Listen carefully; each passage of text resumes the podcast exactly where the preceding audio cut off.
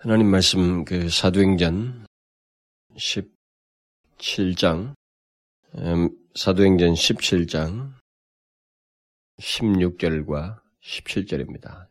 17장 16절과 17절 우리 다 같이 함께 두 절만 읽어보도록 하겠습니다. 시작. 바울이 아덴에서 저희를 기다리다가 온 성에 우상이 가득한 것을 보고 마음에 분하여 회당에서는 유대인과 경건한 사람들과 또 저자에서는 날마다 만나는 사람들과 변론하니 저는 오늘 그 지난 시간에 이어서 복음 전도에 대해서 어, 말씀을 전하고 다음 주일 날이 그 6월 첫째 주일인데 첫째 주에 우리가 여기서 영혼 구원의 날을 하려고 그랬는데 아무래도 의미가 별로 없을 것 같아요. 어, 누가 어, 우리 교회에 오더라도 어, 옮겨진 자리에서 어, 처음 옮겨진 자리에서 같이 예배드리는 게 좋을 듯 해서 음, 6월 둘째 주에 우리가 교회 이전할 때 옮겨서 예배 주일날 드릴 때 그때를 우리가 영혼 구원의 날로 하는 게 좋을 듯 싶습니다. 그래서 오히려 제가 그 한 주를 어떻게 만들 것인가 고민했었는데 잘 된 듯합니다. 오늘까지 이 영, 어, 복음전에서 설교를 하고 다음 주에 어, 제가 지난주도 잠깐 언급을 했었습니다만 우리가 옮겨가기 전에 지금 여기서 같이 우리가 신앙생활한 우리 공동체 지체들이 모두 같이 기억해야 할 그런 내용들을 한번 그 생각하고 또 거기에 필요한 말씀을 어, 전하려고 합니다. 그렇기 때문에 우리 교회에 속한 사람이면 제가 다음 주에는 한 사람도 빠지지 말고 다 참여해야 된다고 믿어요. 다 참여해서 우리들에게 있어서 장점이 있을 수 있겠지만 우리들의 부족과 그리고 우리들이 고쳐야 할 것들 그리고 다른 사람들을 섬기는 데서 우리가 가져야 할 태도들 그 서로 간에 각자가 우리가 취해야 할 태도들 그런 마음들을 상기하는 그런 시간을 가지려고 합니다. 그러니까 에, 여러분들이 그 마음에 준비해서 좀 다른 사람들 모두가 다 다음 주에 참여해서 우리 예배를 여기서 마지막으로 드렸으면 좋겠어요. 저는 지난 시간에 이 17장의 16절부터 34절의 그 개괄적으로 이 사도 바울이 복음 전도를 전하는 과정 속에서 이 아테네에 처음에 계획이 없던 도시였지만 들어가, 들어가서 이렇게 복음을 전하는 주님께서 복음을 전하라고 하는 그 말씀을 따라서 명령에 단순하게 복종하는 그의 삶 속에서 이 아테네에서도 계획이 없었지만 필요를 보고 즉각적으로 복음을 전하는 그런 모습을 보였다고 하는 사실을 살펴보았습니다. 그래서 이 예수 그리스도를 믿는 사람들에게 있어서 이 복음 전도는 대단히 자연스럽고 당연한 것이다. 주께서 우리를 그리스도인으로 삼으시고 부르셨을 때 그의 뒤를 따라서 생명의 길이 무엇인지, 복음을 전하는 이 일에 대해서 주님의 뒤를 위해서 하는 것은 너무나 자연스럽고 당연한 것이다라는 것을 아, 말씀을 드렸습니다. 그래서 만일 복음 전도를 하지 않는다면 우리가 이제 여러 가지 이유를 댈 수 있겠지만 일차적으로 한 가지 지난 시간의 말씀과 관련해서 말, 어, 말한다면 우리가 복종하지 않는 것이다. 복음전도를 사람들이 내 성격이 어떻고 나는 내가 사는 환경이 어떻고 나라는 사람은 이렇고 저렇고 나는 언어라고 말이 어떻고 기질이 어떻고 이렇게 아무리 말을 한다 할지라도 그, 결국은 그런 것은 복음 전도에 대해서 우리에게 말씀하신 주님의 명령에 비해서 명령에 비할 때 이유가 되지 않는다는 거죠. 성경은 그런 것을 일체 고려하지 않고 있다는 거죠. 우리가 복음 전도를 하지 않는 것은 바울처럼 단순하게 복종하지 않는 것이다. 복종이 없어서 순종하지 않음으로써 복음 전도를 하지 않는 것이지 다른 이유로서 우리가 우리의 복음 전하지 않은 것을 이렇게 어, 설득할 수가 없다라는 것입니다. 이제 그 제가 오늘 본문에서 읽은 이 두 구절을 통해서 바울이 아테네를 이렇게 둘러보고 예, 복음 전도를 하게 되는 예, 구체적인 이유입니다. 구체적인 이유, 그 어떤 직접적인 이유라고 할 수 있는 그 내용을 예, 좀더 오늘 본문과 관련해서 아, 말씀을 드리려고 합니다. 바울이 아테네에서 저희를 기다리다가 온성이 우상이 가득한 것을 보고 마음에 분하여 날마다 만나는 사람들과 변론했다. 이렇게 나와 있습니다. 아테네에서의 복음 전도가 어떻게 시작되고 있는지를 우리가 이 본문을 통해서 보게 되는 것입니다. 온 성에 우상이 가득한 것을 보고 거기 기다리다가 누굴 만나기 위해서 기다리다가 보고 있는 거예요. 온 성에 우상이 가득한 것을 보고 마음에 분하여서 그 다음에 사람들에게 복음을 전하기 시작한 시작하는 것을 우리가 보게 됩니다. 특히 오늘 본문에서 우리가 유의해, 유의해서 생각할 말씀은 바로 어, 바울이 온성에 우상이 가득한 것을 보고 마음에 분하여 했다고 하는 말씀입니다. 이것은 어떤 사람이 그리스도인이 되고 나서 그에게 있게 되는 새로운 반응과 태도를 말합니다. 이 사람이 그리스도인 되고 나서 그 안에 어떤 하나의 새로운 정서가 복음 전도를 하게 하는 새로운 정서가 있게, 된, 있게 된다고 하는 사실을 우리에게 시사해 주는 아주 중요한 말씀입니다. 그러니까 복음 전도를 하게 되는 과정 속에서 있게 되는 정서와 태도가 그리스도인이 됐을 때는 그리스도인에게는 반드시 있다라고 하는 것을 시사해 주고 있는 것입니다. 바울의 아테네 복음 전도가 어떻게 구체적으로 진행되는지 한번 보십시오. 첫 시작이 바로 뭡니까? 이거예요. 온성에 우상이 가득한 것을 본 것이 바로 시작이에요. 물론 지난 시간에 말씀드린 대로 바울은 자신의 자신이 무엇을 보든 자신이 예수 그리스도의 뒤를 따라서 또 주님께서 복음을 전하라고 하신 말씀대로 순종하는 그런 복음 전도의 삶을 지금 나타내고 있습니다. 그러나 그것이 구체적으로 지금 어떤 삶의 현장 속에서 어떻게 진행되고 나타났느냐라고 했을 때 이 사람의 복음 전도는 자기가 어떤 현실에 대해서 본 것을 가지고 본 것으로 인해서 이 복음 전도를 즉각적으로 시작하고 있는 거예요. 시작하는 모습 우리가 보게 됩니다. 그러니까 먼저 바울은 복음이 필요한 현실을 보고 그 본 것으로 인해서 자연스럽게 마치 본능처럼 자기에게 어떤 우리 인간의 이 감각이 그 느끼는 것을 따라서 이 몸이 바로 즉각적으로 반응하는 것처럼 복음 전도를 거의 본능처럼 하려고 하는 것을 우리가 여기서 보게 됩니다. 그러니까 복음 전도는 결국 그런 것이다라는 거예요. 복음 전도는 교회당에서 막 부추겨가지고 이렇게 막 우리를 갖다가 어떤 캠페인으로서 할 수 있는 그렇게 해야만이 사람이 복음 전도를 하게 되고 그때서야 나가서 무엇이라도 하나 찌라시라도 뿌리는 전도질 뿌리는 이런 성격의 것이 아니라는 것입니다.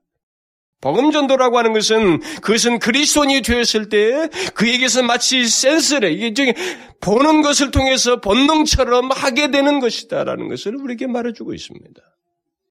이런 것을 볼 때 오늘날의 기독교는 많은 사람이 예배당에 앉아있는 많은 그리스도인들 소위 예수를 믿는다고 하는 사람들은 성경을 상당히 오해하고 있고 주관적으로 생각하고 우리 분위기를 우리 특유의 분위기를 우리가 만들고 있다는 것을 알게 됩니다. 성경과 다른 대단히 모든 것을 수동적으로 그리고 기계적으로 조직적으로 개인적으로 자기중심적으로 하나님의 진리를 기독교 복음을 그렇게 생각하고 이해하려고 한다는 것을 보게 됩니다. 복음 전도는 무조건 해야 한다는 것에 의해서 기계적으로 움직이는 것이 아닙니다. 그것은 해야 한다는 것에 앞서서 하지 않으면 안 되는 그리스도인 된 자에게 있는 내적인 증거들, 정서를 가지고 그리고 그럴 분명한 전할 내용들을 가지고 전하는 거예요. 본능적으로, 자연스럽게. 그러므로 중요한 것은, 여기서 중요한 것은 사도 바울이 여기서 본 것을 인하여서 복음 전도를 시작하거든요. 그러니까 이 사람이 보는 것과 같은 이 보는 시각이 있느냐는 거예요. 그러니까 여기서 그 우리 주변에서 무엇을 어떻게 보는가라는 그 시각이 여기서 굉장히 중요합니다. 잘 알다시피 바울과 바울 당시 아테네에는 수많은 사람들이 있었습니다. 그러나 다 바울처럼 반응하지는 않았어요. 그렇죠? 이것은 우리 현실에서도 마찬가지입니다. 우리 현실과 사람들을 사람들을 우리, 우리, 우리 현실과 이 사람들을 사람 우리 주변 우리들이 모두 보지만은 그그 그 보는 모든 것에 대해서 바울처럼 우리가 반응하지 않아요. 우리 우리가 사는 현실 속에서도 왜 그렇습니까? 왜 그렇게 바울처럼 반응하지 않습니까? 그것은 눈이 없기 때문이에요. 이 바울이 지금 본 것을 인하여서 반응하는 이 시각이 그 우리 어, 사람들에게 없기 때문에 그렇습니다. 아데는 아테네는 지금 바울이 둘러본 이 아테네는 지난 시간에도 말했다시피 헬라의 그 탁월한 문화권, 문화적인 그런 유산들이 가득 차 있어요. 지금 볼 때는 우리가 문화적인 유산이라고 그러지만 그때 당대에 어쨌든 자기들이 세운 많은 신전들과 건축들과 그 다음에 형상들, 유상들 이런 걸 많이 세워놨었습니다. 지난번에도 말한 것처럼 공식적인 그런 우상들만 형상들만 3만 개가 넘었다고 그 당대에 그러니까 가득했어요. 얼마든지 그것을 가리켜 이 하나의 멋진 조형물이고 아름다운 것이다라고 볼 수도 있는데 이 바울에게 있어서는 그렇게 보여지지가 않았습니다. 1차적으로는 그런 인간적인 육감을 가지고 그렇게 볼 수 있어요. 외형상으로. 그러나 그 배후에 다른 것을 보았습니다. 이 성에 우상이 가득하다는 것을 보았어요. 그러니까 바울은 아테네에서 검, 이 건물과 조형물들 그 배후에 감추어져 있는 다른 것을 보는 눈을 가지고 있었습니다. 뭐예요? 이 사람은 새로운 시각, 거듭난 사람의 시각, 그리스도인이 된 시각으로 그 모든 것 속에 배후에 있는 이 모든 것의 실체를 본 것입니다. 그에서 실체를 간파해서 본 거죠. 분명히 세상 사람들의 눈에는 멋있는 건축물들이고 예술적인 조형물일 수 있는데도 바울의 눈에는 그것들이 우상으로 보였다는 것입니다. 그의 눈에는 우상이 가득한 도시요 우상을 가득 채운 채 하나님의 영광을 없인 여기는 그것을 알지 못하는 수많은 사람들의 삶의 양태를 보았던 것입니다. 사람들의 상태를 보았어요. 바로 이것이 바울이 아테네에서 복음 전도를 하게 된 구체적인 자극이고 첫 시작입니다. 결국 바울은 본 것으로 복음 전도를 시작하고 있다는 것을 그것을 본 것으로 복음을 시작하고 그렇게 자연스럽게 본능적으로 하고 있다는 것을 우리가 여기서 보게 됩니다. 그러므로 정령 그리스도인이라면 이 세상을 이전과 다르게 보는 눈을 그 사람이 갖는, 갖게 되는 것이 분명하거든요? 갖게 됩니다. 이 이전과 다르게 다르게 보는 그 시각, 그 눈으로 인해서 이 사람은 여기 바울처럼 자기 몸의 감각에 감각을 따라서 무엇이가 느끼면 그것에 몸이 반응하듯이 복음 전도에 대한 반응을 그런 열의를 열심을 나타내게 된다라는 것입니다. 그러니까 복음 전도는 본능적으로 할 수 있는 충분한 근거를 그리스도인은 갖게 된다라는 사실입니다. 그러므로 복음 전도를 하는 것과 관련해서 우리가 기억해야 할 중요한 사실 한 가지는 결국 뭐겠어요? 바울이 아테네를 보았던 것 같은 눈을 가지고 있어야 된다. 이 말을 다른 말로 하면 그리스도인, 반드시 그리스도인이어야만 한다. 또 다른 말로 하면 거듭나야만 한다는 거예요. 거듭남으로 이 세상과 다른 시각을 분명히 가지고 있어야 됩니다. 거듭나지 않은 사람들을 모아놓고 전도하십시오. 이건 행사입니다. 이 사람들이 뭘 가서 전하겠어요? 세상을 다르다고 생각지 않는데 자기가 믿는 여기서 교회에서 말하는 것과 세상이 아무런 차이가 없어 보이는데 뭘 갖다 새로운 것을 전할 수 있겠습니까? 내가 말하는 예수, 여기서 교회에서 말하는 예수가 나에게 아무런 새로운 것이 안 되는데 그분이 나에게 무엇인지도 모르는데 어떻게 전할 수 있겠어요? 교회 좀 나와봐.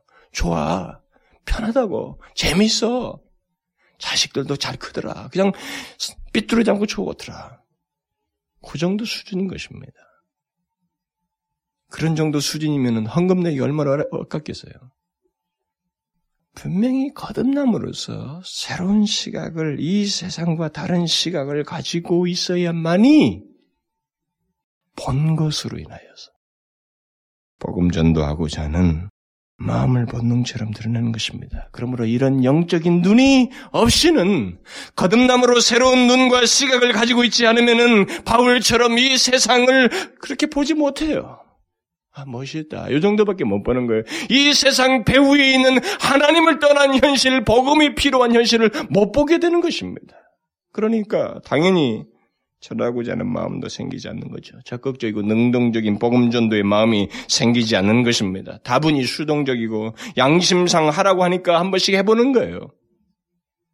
그러나 거듭난 자는 자신의 바뀐 눈 때문에 새로운 시각 때문에 복음 전도의 자극을 수없이 보는 것으로 인해서 받게 되고 결국 하지 않을 수 없게 되는 것입니다. 일부러 하지 않는 일은 뭐 얼마든지 자기가 스스로는 할 수 있겠죠. 인간이 인격체이기 때문에 일부러 하지 않는 않으려고 함으로써 안 할 수는 있겠지만 복음 전도를 할 수밖에 없는 자극과 감동과 안에서의 충동은 거듭난 사람이라면 갖지 않을 수 없어요. 갖지 않을 수 없습니다. 바로 그런 맥락에서 바울은 아테네를 보고 우상이 가득하다.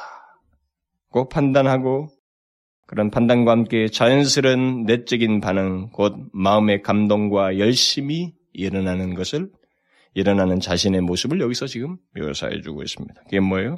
마음이 분하였다는 거예요.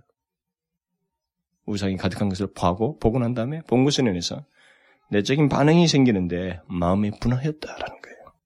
이 말은 무슨 말입니까? 이것은 일종의 사랑의 정서입니다. 하나님께서 가지신 것과 같은 질투예요. 이 단어를 이렇게 연관시켜서 어원적으로 파고 들어가 보면 그 정서를 묘사한 성경 구절과 연관되어 있어요. 질투는 성경이 금하는 내용입니다, 사실. 여러분 성경에 보면 질투는 성경이 다 금하는 내용이에요. 우리 인간들에게 인간들이 나타낸 이 질투는 죄악으로 간주하고 있습니다. 왜요? 그 모든 것은 이기적이고 정욕적이거든요. 그러나 성경에는 긍정적으로 말하는 질투가 있습니다. 그건 뭐예요? 하나님께서 가지신 질투예요. 하나님께서 가지신 질투는 긍정적으로 지금 얘기하고 있어요. 하나님께서 말씀하시는 질투는 바른 관계를 갖고자 하는 마음에서 나오는 것입니다. 하나님께서 인간을 창조하시고 인간과 하나님 사이에 그 특별한 관계를 갖기를 원하셨습니다. 이런 관계를 갖고자 하는 가운데서 만일 한쪽이 이 관계를 깨뜨리고 하나님이 아닌 다른 것에 마음을 쏟고 다른 것을 하나님을 대신하는 어떤 경배 행위나 예배 행위나 신앙 행위를 하게 될 때 하나님은 이것에 대해서 질투하신다라는 거예요. 왜? 어떤 질투예요? 관계에 충실하고자 하는 질투입니다. 이게 사랑의 정서예요. 이것은 옳다는 것입니다. 하나님은 인간과 그런 관계를 맺으시고 그런 관계에 충실하고자 하는 질투를 나타내십니다. 하나님은 자신 외에는 자신이 인간을 창조하였기 때문에 자신 외에는 지금 인간들이 생각하는 다른 신이 존재하지 않기 때문에 그런 가운데서 이런 질투를 나타내시는 거예요. 인간이 창조주가 자기밖에 없는데 자기에게 어떤 자기를 다스리고 자기 생명을 주관하는 그 자기에게 유익을 주는 운명을 좌우하는 어떤 신이 있는 것처럼 생각해서 우상을 섬기고 그쪽을 향하는 것에 대해서 하나님이 질투하시는 거예요. 이것은 이기적인 게 아닙니다. 관계에 충실하려고 하는 사랑의 정서예요. 그래서 오늘날 우리들의 부부 관계 속에서도 이 부부 중에 한 사람이 서로의 관계, 혼인하여서 서로 맺은 이 관계를 깨뜨려 버리고 다른 쪽의 여자를 마음에 쏟고 이렇게 했을 때 이 아내가 남편을 향해서 질투하는 것은 정상적인 거예요. 그건 나쁜 게 아닙니다. 자기, 자기 자신의 그 사랑의 욕심을 챙긴다는 그런 이기적 도, 동기라면 문제를 삼을 수 있겠지만 이 관계에 충실하고자 하는 그 정서는 우리가 옳게 여길 수 있는 거예요. 성경은 지금 하나님께서 그런 맥락에서 질투하신다라는 말을 우리에게 쓰고 있습니다. 그래서 인간에게 직접 주신 계명 10계명을 주님께서 직접 쓰신 그 10계명이 처음에 일리가 어떻게 시작돼요? 하나님에 관한 계명이 어떻게 시작됩니까? 너는 나 외에 다른 신들을 내게 있게 하지 마자. 있게 말지니라. 너를 위하여 새긴 우상을 만들지 말고 또 하늘에 있는 것이나 아래로 땅에 있는 것이나 땅 아래 물 속에 있는 것에 아무 형상도 만들지 말며 그것에게 절하지 말며 그것들을 섬기지 말라.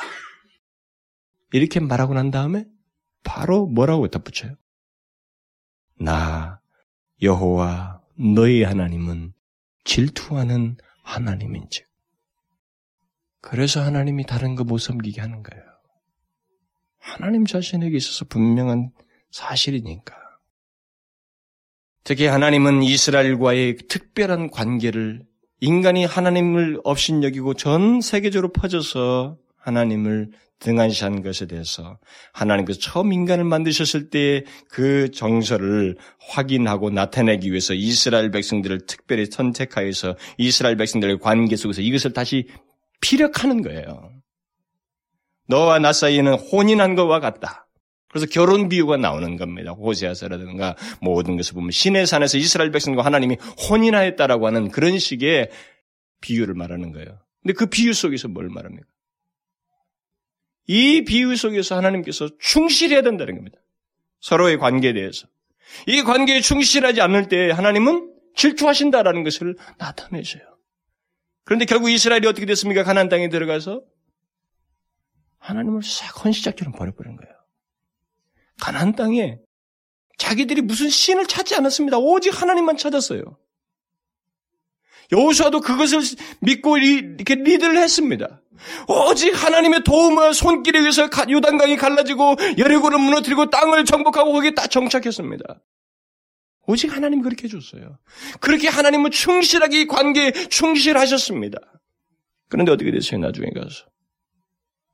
어느 사이에 그 지방에 가보니까 지방 사람들이 무슨 뭐 이제 흙, 흙으로 이걸로 돌로 깎아줘 만든 형상을 믿고 있는 것을 자꾸 따라가는 거예요.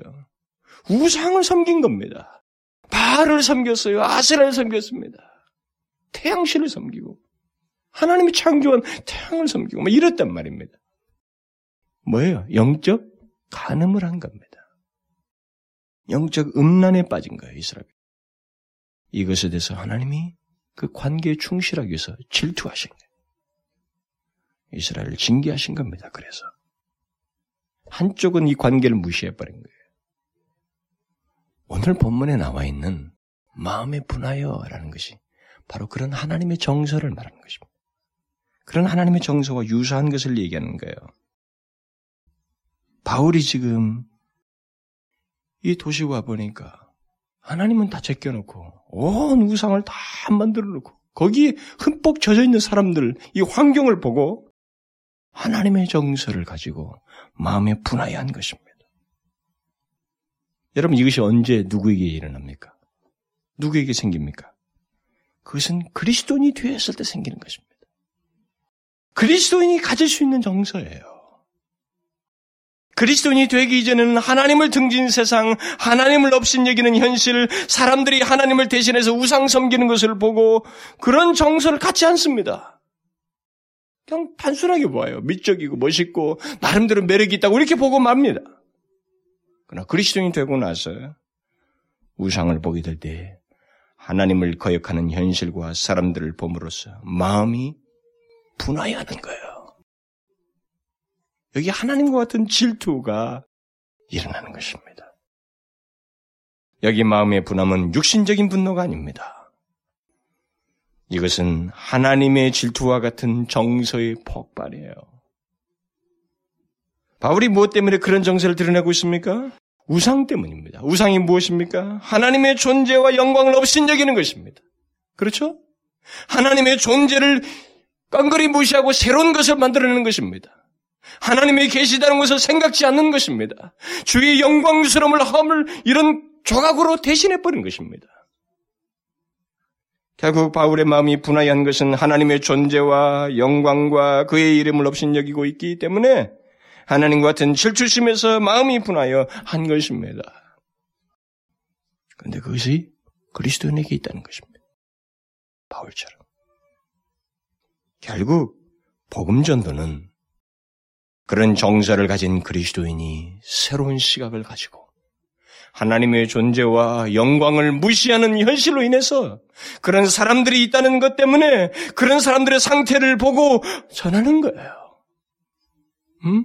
하나님을 전하는 것이고 그게 살 길이 아니다는 것. 그것의 최후가 무엇인지를 알게 하고 굿뉴스가 있다는 것을 새 길이 있다고 하는 것을 구원의 길이 있다고 하는 것을 전하는 것입니다. 그런 면에서 결국 이 복음 전도는 하나님의 영광과 궁극적으로 관련돼 있어요.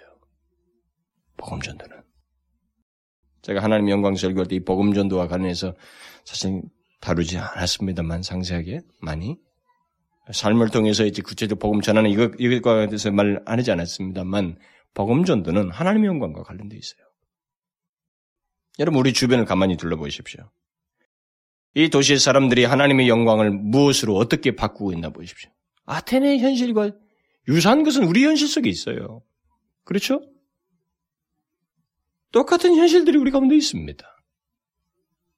하나님을 다른 형상으로 바꾼 그리고 하나님을 대신하여서 자기 자신들을 숭배하는 그런 고등화된 현실이 우리들 가운데 있어요. 이 나라의 현실.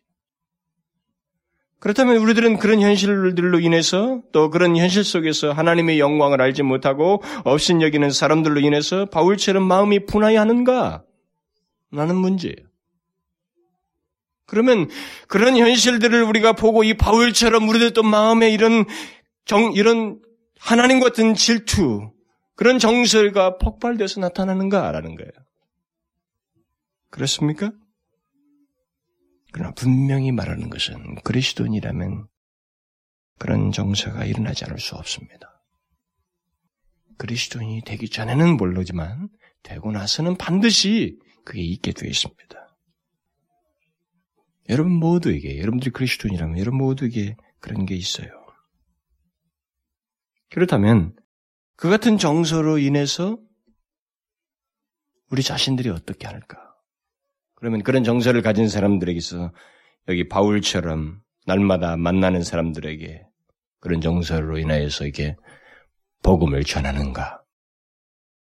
오늘날 우리들이 하나님을 알지 못하는 하나님의 실체와 그의 영광을 알지 못하는 이 현실을 현실 속에 그, 런 사람들에게 굿뉴스를 복음이 있다고 하는 것, 살 길이 있다고 하는 것, 그게 허망한 것이라는 것. 여기서 바울이 뒤에서 설교하는 내용들처럼 너희들이 아무것도 알지 못하고 하는 것이다. 하나님은 그런 만든 공간에 계시지 않는다. 이렇게 조각으로 형상화될 수 있는 그런 존재가 아니시다. 우리에게 그는 아들을 보내셔서 구원하시는 죄로 말미암아 도저히 해나지 못하는 우리들에게 이것을 아무리 해도 해결하지 못하는 이 죄를 해결하기 위해서 하나님이 친히 오셨고 그로 말미암아 구원이 있게 되었다라고 하는 이 굿뉴스를 복음을 전해야 된단 말이에요. 전하느냐?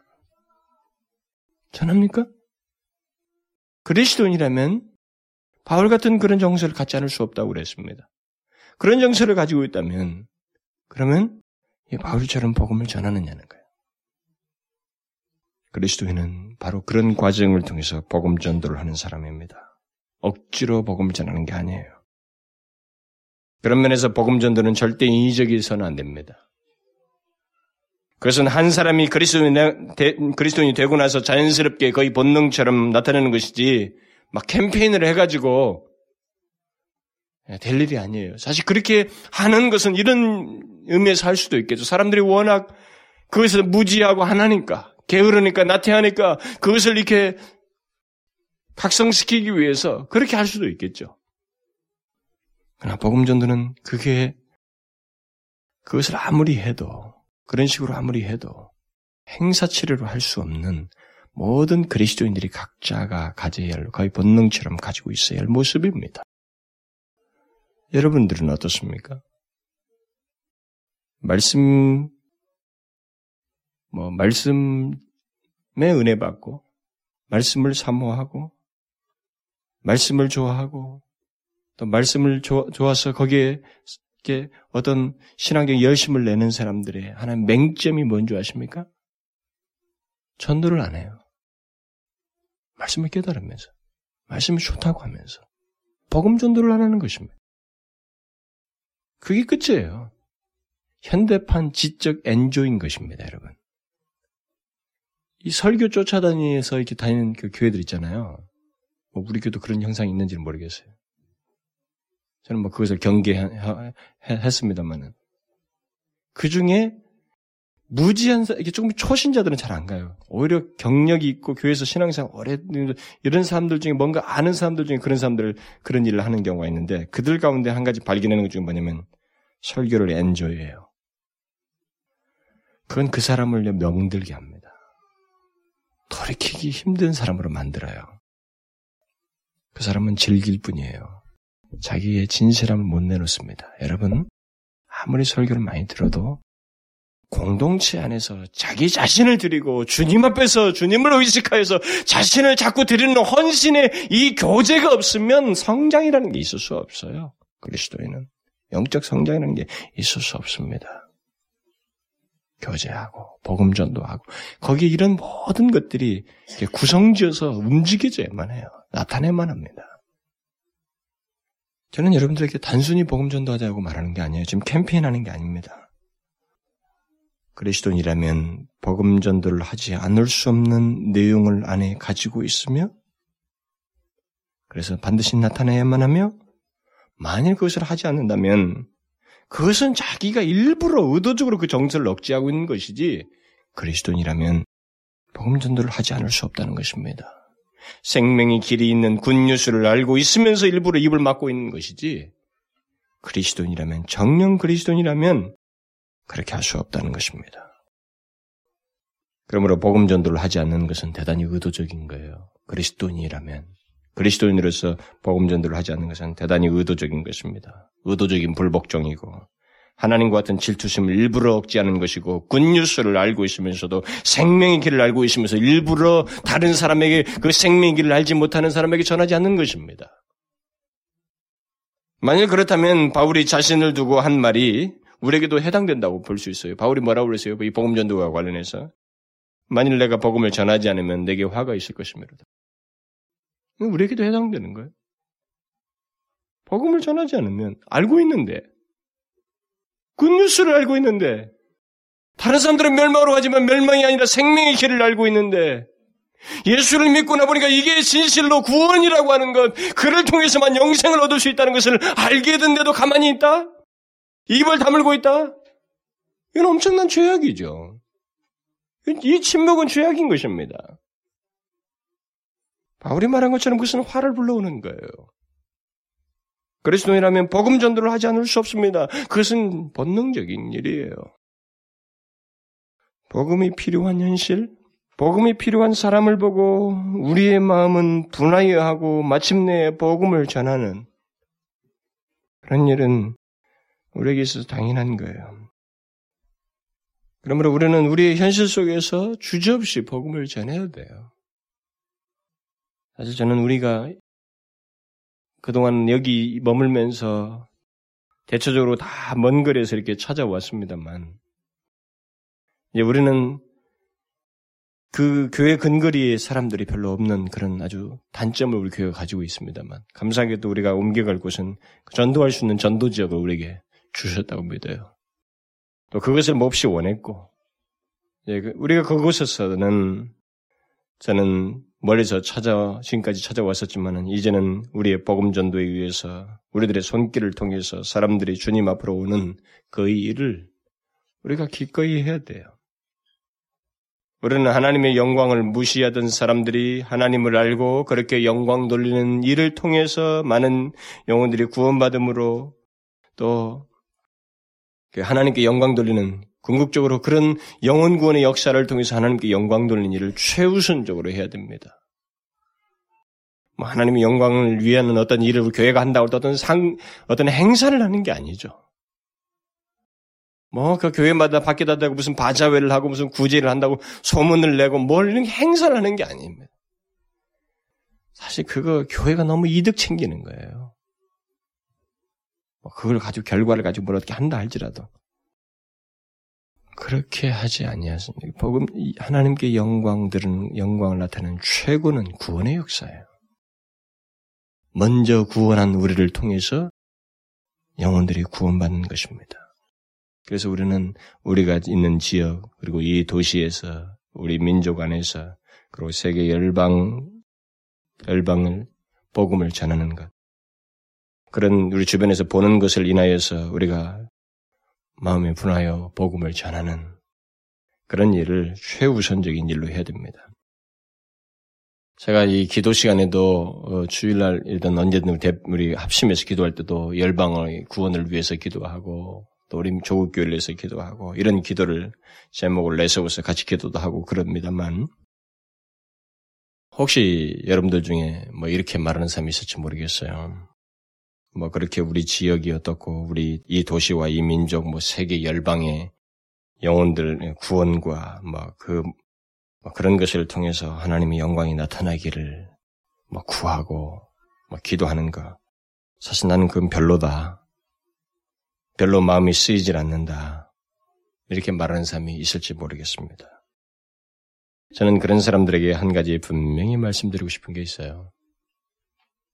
그 사람이 이제 예수를 믿기 시작한 사람이라면 뭐 아니 설사 처음 믿는다 할지라도 우리가 알다시피 처음 믿는 사람들이 진짜 제대로 믿고 나면 제대로 예수를 믿고 나서 그 사람들이 더 열심히잖아요 복음 전도에 대해서. 더 신선감이 있어서 더 내가 예수 믿으니까 진짜 이게 뭐가 있다 그러면 더 복음을 열심히 전하잖아요. 그러니까 사실 뭐 처음 믿거나 믿기나 일단 예수 믿으면 다 똑같아. 중요한 것은 정령 그리스도인이라면 그 사람은 뭐 열방이 어떻고 민족의 구원이 어떻고 나는 그런 건 모른다. 별로다. 이렇게 말할 수 없다고 저는 확신합니다. 만일 자신이 그런 말을 하는 사람이라면 또 세월이 지나도 예수 믿는 세월이 지나도 그것이 자기의 솔직한 심정이고 계속 그런 말을 하는 사람이라면 그 사람은 전도라는 것을 누군가에게 하지 않는 것에 앞서서 그 사람은 먼저 그리스도인이 되어야 할 사람이에요. 아직까지 그리스도인이 아닌 사람이라고 저는 믿어요. 듣기 싫죠? 어떻게 증명하겠어요? 여러분 성경의 역사를 보십시오. 복음 전도 역사가 어떻게 이루어졌습니까? 그리스도인이 되자마자부터 다 이루어진 거예요. 그게 지속적인 모습이라면은 그 사람이 큰 문제가 있죠. 그 사람은 그리스도인이라고 말할 수가 없는 사람입니다. 그 사람은 거듭나지 않은 사람이에요. 바울처럼 그 도시 속에서 우상이 많음을 볼 수 있는 새로운 시각을 가지고 있지 않은 사람입니다. 그뿐만 아니라 마음에 분하여 하는 것, 곧 하나님과 같은 질투를 알지도 소유하지도 않은 사람입니다. 그가 전도하지 않은 것은 바로 그런 것을 소유하지 않았기 때문에, 근본적으로 거듭나지 않았기 때문에 못하는 것입니다. 진실로 생명의 길을 알고 꾼뉴스를 안다면 그렇게 말할 수가 없죠. 사람은 거듭남으로써 하나님을 알고 그의 세계를 알고 구원과 생명의 길을 알고 그것을 소유한 것으로 인해서 그것이 없는 사람들에게 전하지 않을 수 없는 내적인 정서를 갖게 되어 있습니다. 이게 영적이고 하나님의 신실하신 인간이 아니신 하나님에 의해서 주어진 정서이고 역사이기 때문에 성령의 주지하시는 역사이기 때문에 이것이 안 나타날 수가 없어요. 거듭난 사람에게는. 그런 정서가. 바울이 그랬잖아요. 우리의 전함을 듣지 않고 어? 듣지 못한 자들이 어떻게 믿을 수 있겠는가? 사람들이 우리가 전하는 것을 듣지 않을 수 있어요. 거역할 수 있습니다. 그러나 중요한 것은 어쨌든 우리가 전하는 것을 통해서 누군가가 우리를 통해서 복음을 듣는다는 사실입니다. 누군가가 그리고 하나님이 그것을 통해서 일하신다는 거예요. 전하는 이가 없으면 어떻게 믿을 수 있겠어요? 복음의 역사는 그렇게 이루어지는 것입니다. 복음 전도가 사람들의 눈에는 아 하나님이 전능하시면 말이야 어떻게 기계적인 방법으로 하시지 한 번 말이야 쫙 일으켜 버리시지 어떻게 이런 미련한 방법으로 뭐 사람들을 보내 가지고 예수 믿으라고 독촉하고 건면하고 말이 거기서 핍박도 받고 말이 잔소리 듣고 뭐 그렇게 하면서 복음을 전하게 하시는가 이것이 사람들의 눈에는 미련한 것처럼 보인다고 그랬어요. 실제로 성경이 그렇게 기록하고 있잖아요. 하나님의 지혜에 있어서는 이 세상이 자기 지혜로 하나님을 알지 못하므로 하나님께서 전도에 미련한 것으로 전도라고 하는 이 미련한 것으로 남들의 보기에 그렇게 미련하게 보이는 것으로 믿는 자들을 구원하시기를 기뻐하셨도다. 복음 전도는 우리 그리스도인들이 하지 않을 수 없는 일, 일임과 동시에 우리가 그것을 할 때 하나님께서 기뻐하신다는 거예요. 비록 다른 사람들이 하나님을 알지 못하는 사람의 시각에서는 미련해 보일지 모르지만 이게 하나님의 지혜의 일정이에요. 하나님이 정하신 방법입니다. 놀랍게도 미련해 보이는 듯한 이것을 통해서 지금까지 교회 역사는 끊임없이 이루어졌어요. 1세기 한 귀퉁이에 지금이니까 우리가 이스라엘, 이스라엘 이 단어를 많이 써서 그렇지 이스라엘의 특별함이 뭡니까? 무슨 특별함이 있어요, 그 나라가? 단지 하나님이 선택해서 가치 부여를 했다는 것밖에 더 있어요? 그 귀퉁이의 그 나라 아닙니까? 그 나라를 통해서 복음이 이렇게 열방까지 뭐 억지로 믿으라고 해서도 될 일도 아닌데 자원하고 대역사가 끊임없이 생기와 능력의 역사가 끊임없이 계속되고 있는 이 모든 것이 아 놀랍게도 미래내 보이는 듯한 이 방법을 통해서 이루어졌어요. 복음 전도를 통해서 이루어졌습니다. 여러분 복음 전도는 하나님이 기뻐하시는 겁니다. 하나님께 영광이 되는 거예요. 그리고 이것을 통해서 사람들의 구원의 역사가 일어날 때 하나님께 영광을 돌리는 중요한 내용이 됩니다. 그러므로 여러분, 우리 최고의 내용은 우리 공동체의 교회의 최고의 내용은 그거예요. 복음 전도를 통해서 영원 구원의 역사가 일어나는 거예요. 회심하고 각성하고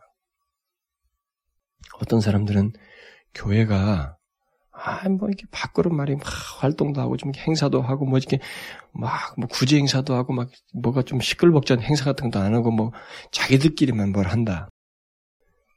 뭐 여러 가지로 해석할 수 있어요. 그런 말을.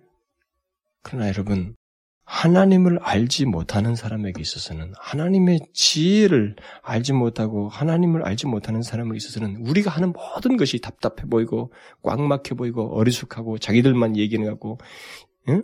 미련해 보이고 다 그렇게 보이는 거예요. 그들이 하나님의 백성들이 진실하게 하고자 하는 그 역사의 중심을 파헤치나요? 아무도 몰라요, 그것은. 물론 우리는 분명하게 하나님의 그 영광이 되는 것이 결국 사람들에도 영광이 될 수 있는 결과가 결국 이루어지기도 하기 때문에 진실하게 성경이 말한 대로 어떤 일을 해야 돼요. 구제나 어떤 밖의 사람들을 위해서 뭔가 해야 됩니다.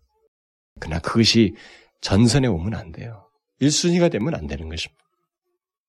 이 세상에 아무리 어떤 현실을 짜도 그들이 하나님을 알게 되는 것, 생명을 얻게 되는 것, 구원을 받는 것, 이것보다 인간이 할 수 있는 최고의 일은 없습니다. 그리고 하나님이 기뻐하시는 건 없어요. 이것을 위해서 우리 자신들을 어? 그리스도인을 하나님께서 그런 정서를 주신 것에 따라서 자연스럽게 복음 전도를 해야 되는 제가 항상 경험하는 것이지만 설교하면서 경험하는 것이지만 사람들이 좋아하는 메시지가 따로 있어요. 항상 항상 따로 있습니다. 어디 집회를 가서도 내가 좀 이런 말씀을 좀 우리의 현실에 필요하다고 생각해서 전하려고 하면 사람들은 별로 반가워하지 않고 자기들이 좋아하는 메시지가 있어요. 그러니까 얼마나 이기적으로 예수를 믿는지 아, 정말 너무 마음이 상해요. 근데 우리 교회도 마찬가지야. 우리 교회도 아직 성숙치 못하게 그런 생각을 가진 사람들이 있어 보여요. 자기가 좋아하는 것만. 복음전도 이런 것은 조금 역겨운 거예요. 그러나 저는 분명히 얘기했어요. 복음전도 하자, 행사하자 이렇게 말하지 않았습니다. 성경에서 지금까지 보여준 것처럼 당신이 그리스도인이에요? 복음전도를 안 할 수 있던가요? 하지 않을 수 없습니다. 마땅히 해야 합니다. 저는 성경이 그 말씀을 전했을 뿐입니다. 그 이후에 대한 얘기는 우리 자신과 주님, 주님 안에서 해결될 문제예요. 여러분 이것을 기억하십시오. 그래서 우리가 복음 전도함으로 영혼들의 구원받고 그것을 통해서 하나님을 영화롭게 하는데 우리 자신들, 우리 교회를, 우리 공동체가 들어지기를 우리는 계속 구해야 됩니다. 시종일관 끝까지 기도합시다. 하나님 아버지, 하나님 저희들을 먼저 구원하여 주셔서 구원이 무엇인지, 생명이 무엇인지, 이 세상의 형편과 이 세상의 종말이 어떠한지를 볼 수 있는 눈을 주셔서 그 눈을 인하여서 이제 자극을 받아서 아니 복음을 전하지 않을 수 없는 마음과 정서를 주셔서 우리로 하여금 복음 전하도록 이렇게 하셨는데 여기에 우리가 나태하거나 그것을 의도적으로 억지하거나 하나님 복음 전하는 일에 게을르지 않도록 하나님 우리를 인도하여 주옵소서. 하나님 저희들을 통하여 영혼 구원의 역사를 일으켜 주시옵소서. 하나님의 구원받을 자들을 만나게 하시고 그들에게 복음을 전하는 그 역사를 통해서 생명의 역사가 다시 회심하는 대역사가 하나님의 우리에게 처하는 교회 주변과 이 도시 안에서 민족 안에서 열방 안에서 있게 하여 주옵소서. 그 일을 위하여 우리들을 사용하여 주시고 또 우리 안에서 선교사들을 주님 보내시고 하나님 그런 구원의 역사를 점진적으로 주님의 뜻 안에서 이루어 주시옵소서.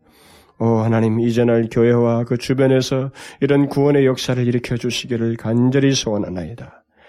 예수 그리스도의 이름으로 기도하옵나이다. 아멘.